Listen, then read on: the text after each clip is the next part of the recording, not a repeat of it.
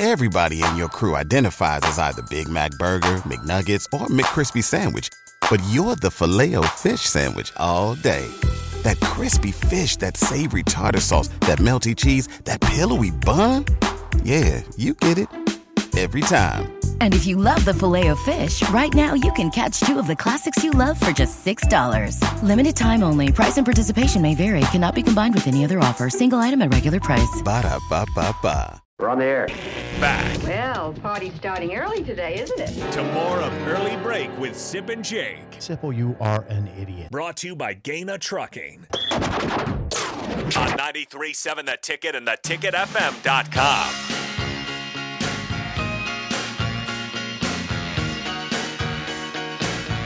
We have confirmed with our own eyes it is indeed very dark outside, and the storm is rolling in. So, thank that's that's your storm update. It's darker now than when I than when I arrived. and when you went to bed, probably. Yes. It's very dark It's manageable right now.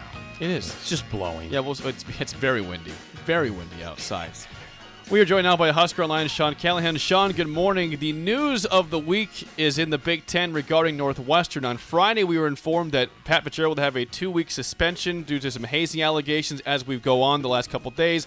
Monday, he is officially let go as the head coach of Northwestern, and now we see what happens following that. Let- Let's just go back to the original stuff Friday and the firing. How, how surprised you at how quickly this all went down, Sean, with Pat Fitzgerald Northwestern? Well, yeah, it moved really quick when you think about there was already a professional investigation done by the school Uh huh. that resulted in a two week suspension at that point. And, you know, I think if you're Pat Fitzgerald, like, all right, let's let's move forward from this. The investigation's done, and then all of a sudden, the next day, a, an article comes out, and the same people that conducted the investigation, um, you know, fired him. You know, and so it, it moved very quickly. And, and Northwestern's a really unique uh, deal because there's not a lot of day-to-day media coverage. There's a lot of graduates that are journalists from Northwestern, uh, but that's the least covered team in the Big Ten.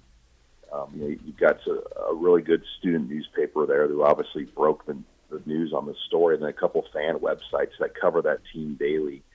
Um, but it's not like Nebraska where there's 50 of us there every single day that cover that team. So they they often operate kind of on their own island in Chicago. But when something like this happens, you know they're going to garner a lot of attention, a lot of national coverage, and you know I think we're just at the start of this all now as, as more and more people get involved covering the story. How? I mean, should we try to assess Pat Fitzgerald legacy at this point, or do you hold off, wanting more information about the situation, what he really knew, what he didn't know? He says he didn't know anything.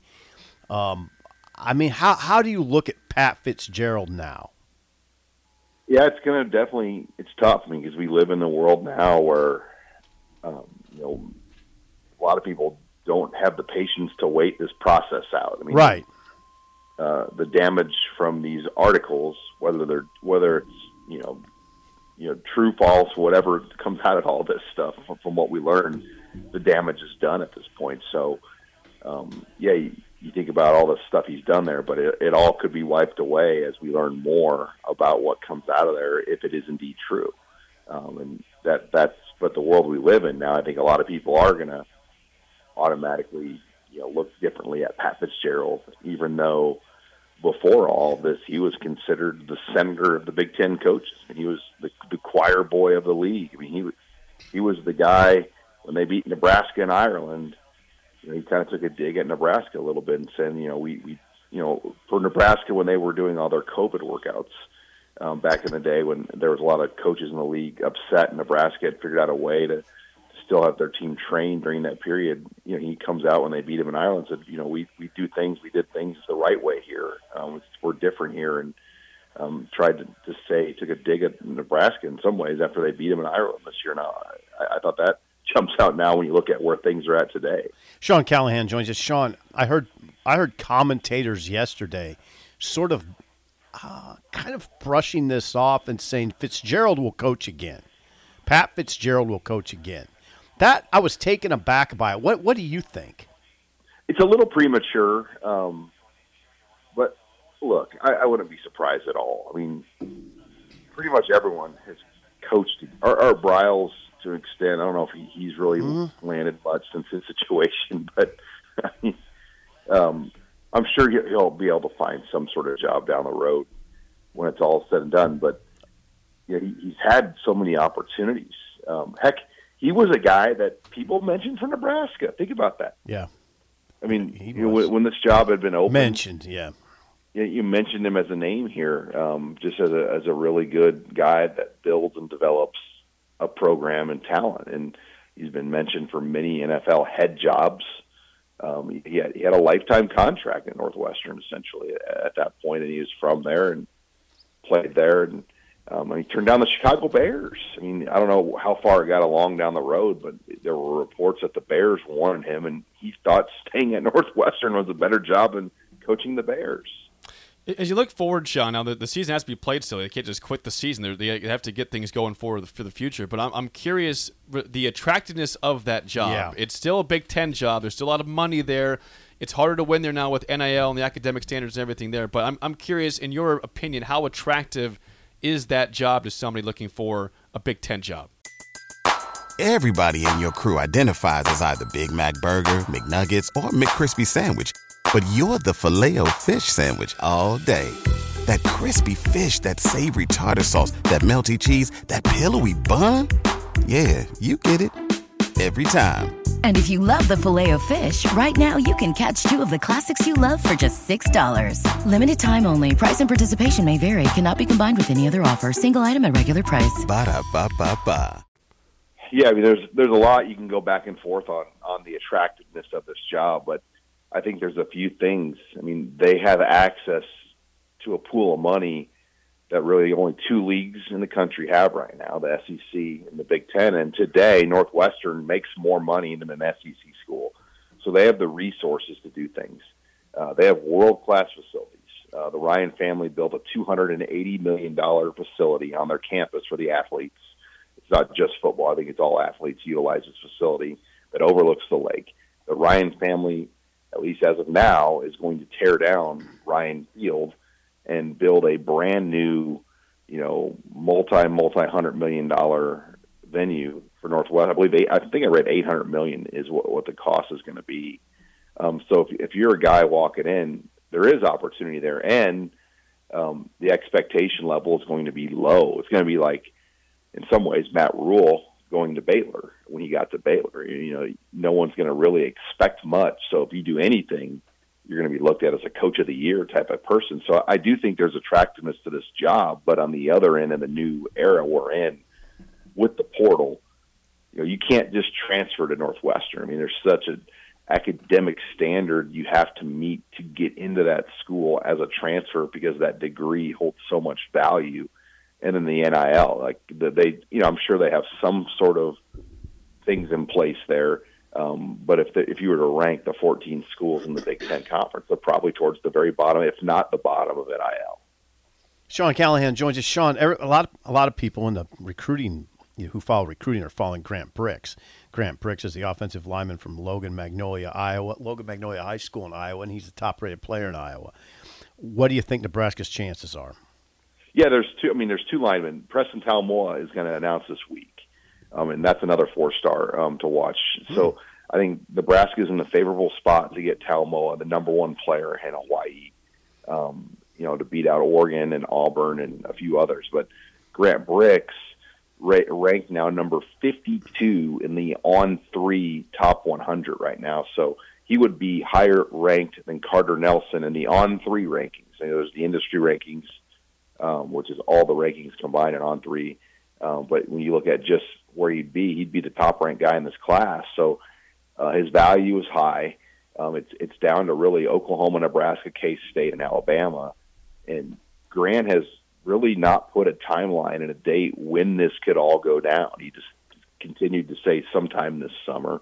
And with where he's ranked and his value, he, he has that ability to to kind of not be in a rush. So Grant is different too. Like he's the kind of guy. He told us this that he might check his phone every three days. You know, he he doesn't really um, God bless him. That's awesome. caught up in you know keeping up with people and, and updating people. He really um, does a good job of distancing himself from it where it doesn't consume him as far as the recruiting process. And he's a pretty simple kid. He's a farm guy kid, um, you know, like likes to do different things with with cattle and um, you know, so he, his priorities are a lot different than most guys in his shoes around the country.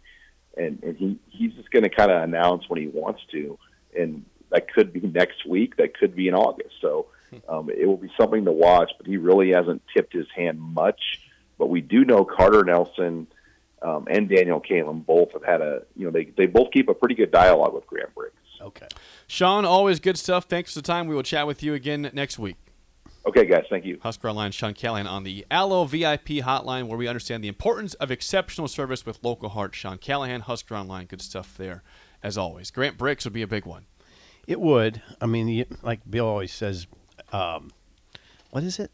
Mass kicks something. Um, the so You that say you arse. need that, Sea bass. and you you know, and if you can get the kid from Hawaii, that'd be great too. Um, so yeah, we'll keep sh- and we'll keep discussing this Fitzgerald thing because it's really fascinating. Before we get to break from the text line, uh, there's a Yes. text regarding you, Bill. Uh oh. Yeah.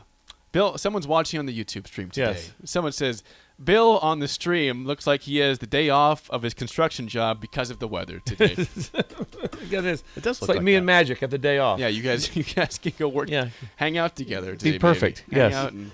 Out and have a good time. yeah, have a good time. Uh, when we come back, Work on the we'll- speed bumps. Yes.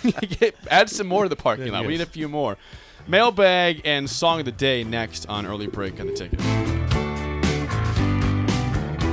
BetMGM has an unreal deal for sports fans in Virginia. Turn $5 into $150 instantly when you place your first wager at BetMGM. Simply download the BetMGM app and sign up using code Champion150. Then, place a $5 wager on any sport. You'll receive $150 in bonus bets, regardless of your wager's outcome. And if you think the fun stops there, the King of Sportsbooks has plenty of surprises in store. Check out daily promotions, same game parlays, live bets, and so much more. Download the app in Virginia today and get $150 in bonus bets instantly from your first wager. Only at BetMGM.